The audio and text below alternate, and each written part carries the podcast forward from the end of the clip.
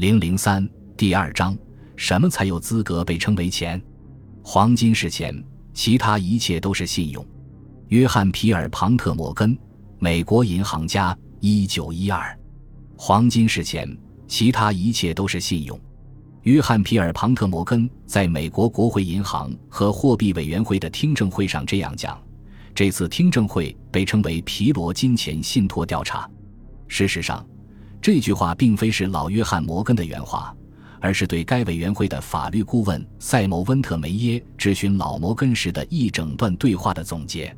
因这句回答是老摩根对钱和信用认知的高度提炼和概括，所以后来人们引述的多是这个版本。这次听证会的召开还要从1907年美国的股灾说起。1907年10月14日的纽约股市上。奥托·海恩茨误以为自己及兄弟家族已经控制美国联合铜业股票，于是继续大量买入该股票，将股价在一天之内从三十九美元拉升至六十美元。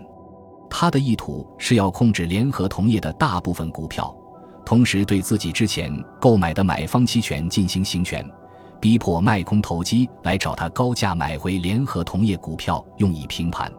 然而，令海恩茨没有想到的是。空头方在市场上找到了足够的股票履约。第二天，联合铜业的股价从最高的六十美元暴跌至收盘时的三十美元，一天跌幅竟达百分之五十。第三天继续断崖式跌至十美元。随后，参与接受股票抵押且以往多次为海恩茨融资的尼克布克尔信托公司遭存款人挤兑，随即倒闭。危机迅速扩大至进入二十世纪后疯狂扩张的整个信托行业，并殃及银行系统，使得多个洲际银行因为挤兑而倒闭。随即，恐慌快速蔓延至整个市场。股灾发生时，老摩根并不在纽约。他接到华尔街出事的消息后，在周末赶回纽约，带头为市场注入资金。出面组织了包括信托和银行在内的一百二十多家金融机构，并联合美国财政部参与为市场提供流动性的一致行动。直到十一月三日纽交所开始，市场信心才稳定下来。老摩根在这次救市行动中所扮演的核心角色，成为他人生中最后一次传奇。他在市场上这种扭转乾坤的影响力，也极大地震撼了华盛顿的政治圈。对金融控股和信托业爆发式的发展，以至于控制实体经济和整个经济命脉的担忧由来已久，此时达到顶峰，成为1912年夏天美国大选季的一个重要议题。金钱信托这个由明尼苏达州众议员查理·利林德伯格提出的称谓，成了老摩根的代名词。林德伯格在众议院动议，对华尔街的集权进行调查。而这个动议的直接结果就是，一九一二年十二月十八至十九日，国会银行和货币委员会的听证会。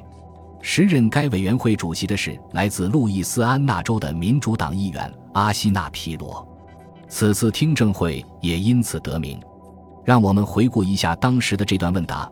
问：我还想就你今早所涉及的主题提几个问题，就是有关对钱的控制。控制信用涉及对钱的控制。对吗？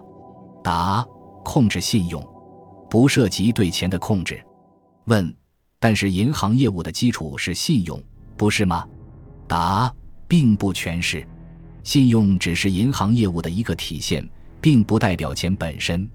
黄金才是钱，只有黄金。问：银行业务的基础是信用吗？答：是。问。世界上有没有国家因发行货币而产生的政府债务是一对一地以黄金为储备的？答：英格兰比其他地方更接近这个状况。问：美国是否比英格兰更接近这个状况？答：不，因为美国有自己印的绿票子。问：但不管怎么说，英格兰那里很大程度上也是靠信用，因为信用无处不在，对吗？答：对。问：如果一个人或者一群人控制了信贷业务，那么也就控制了钱，不是吗？答：不总是。问：但一般来说是对吗？答：不对。问：如果你拥有对纽约所有银行所代表的资产的控制，你也就控制了所有那些钱，不是吗？答：在我看来不是。我的观点也许是错的，但是它表明了我的立场。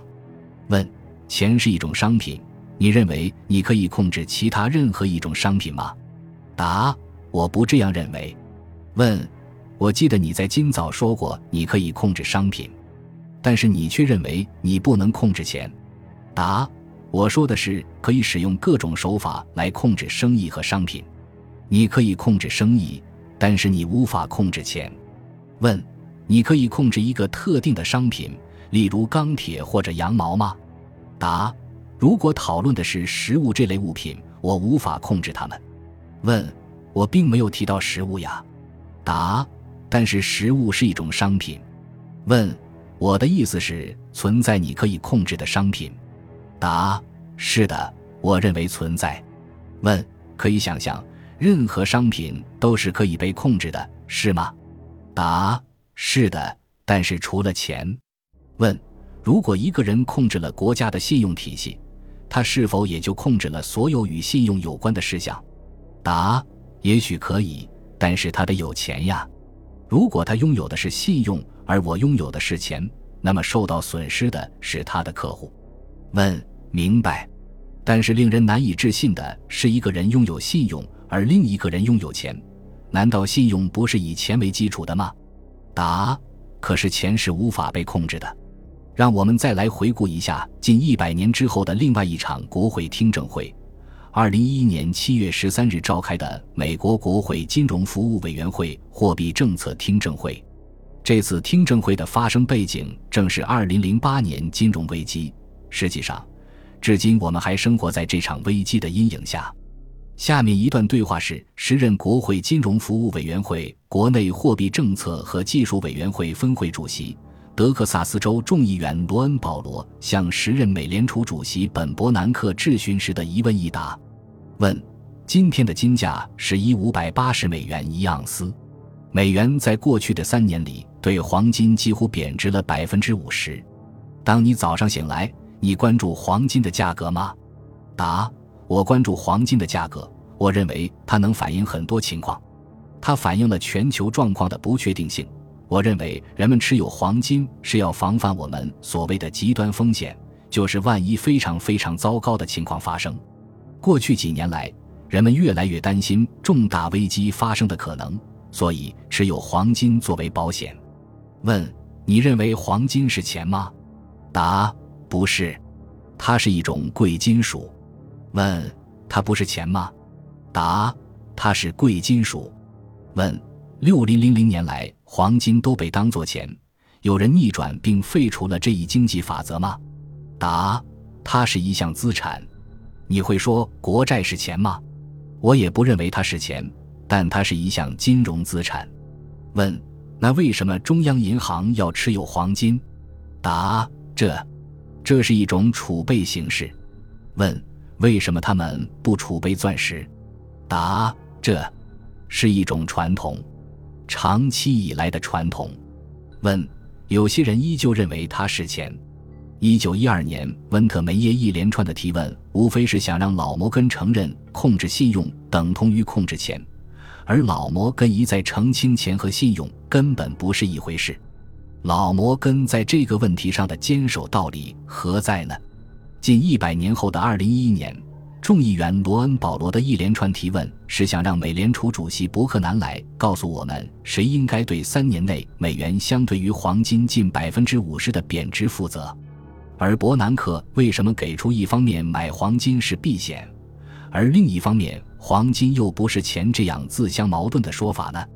他又怎么解释各国央行都要拿一种不是钱的资产做储备呢？事实上，能够名副其实的被称为钱，并不是一件简单的事。